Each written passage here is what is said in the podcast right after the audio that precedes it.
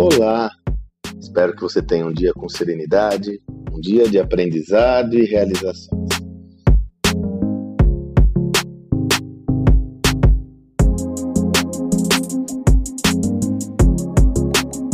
Essa semana estive participando de uma mesa de debates de um evento com C E Os da área automotiva. Sempre aprendo muito nessas ocasiões, como eu sempre digo a vocês, qualquer situação é uma oportunidade de aprendizado e eu tenho a oportunidade de estar sempre envolto em oportunidades como essa e a validade de você aprender na, com quem está aí no front, né? E teve uma fala muito interessante do Márcio Afonso, ele é C E O da Koa Sher.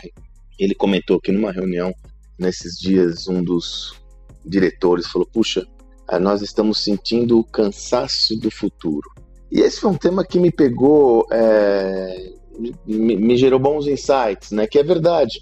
O fato fundamental é que a nossa rotina hoje, ela está tão pressionada com a perspectiva futura que muitas vezes isso gera estresse e, por que não dizer, cansaço. Essa rotina, essa visão do futuro, ela se, se traduz numa, numa preocupação em vários viés, né? Seja os advindos da pandemia, com uma nova variante ou não, o arrefecimento ou não da pandemia, os impactos para o negócio, seja devido às tecnologias que emergem a cada dia, aos novos concorrentes, a novas startups, a novas demandas da sociedade. Enfim, note que, pela primeira vez, até no nosso sistema de pensamentos, no mundo da gestão e na sociedade em geral, existe uma indefinição clara sobre o futuro e isso gera, por que não dizer, um cansaço, uma fadiga muitas vezes mental e, como consequência, até o estresse. Note que aí nós temos um desafio a lidar, que é novamente nos acostumar a lidar com a imprevisibilidade e a incerteza. Porque do contrário, se nós buscarmos tentar a todo momento encontrar algum padrão, encontrar alguma visão mais concreta que nos dê um controle sobre um futuro incerto e imprevisível, isso só vai resultar em fadiga mental. Então qual que é a solução? A solução passa por, como eu disse, aprendermos a lidar com um ambiente totalmente incerto e imprevisível e, nesse sentido, é aprender a navegar na incerteza. Ou seja, buscar ter um entendimento de quais são os caminhos a serem seguidos, desenvolver muitos experimentos para buscar esses caminhos e entender quais são os, os mais virtuosos, os mais propensos a gerar soluções e, sobretudo, não nos cobrarmos tanto pelo fato de não termos o controle sobre esse novo processo, o controle sobre esse futuro. É natural esse estresse, porque originalmente todos os gestores foram capacitados e forjados num ambiente que se caracteriza por alta dose de controle.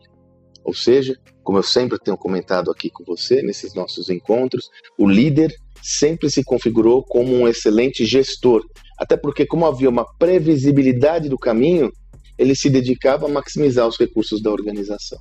Nesse ambiente onde nós não temos uma previsibilidade do caminho, ao líder cabe ser um navegante no caos, um líder no caos, um líder em mares revoltos, onde a qualquer momento podem acontecer novas mudanças e essas mudanças vão ser é, essenciais, vai ser essencial ter a liderança para buscar mapear o caminho e ajudar, contribuir, facilitar a organização em seu processo de adaptação.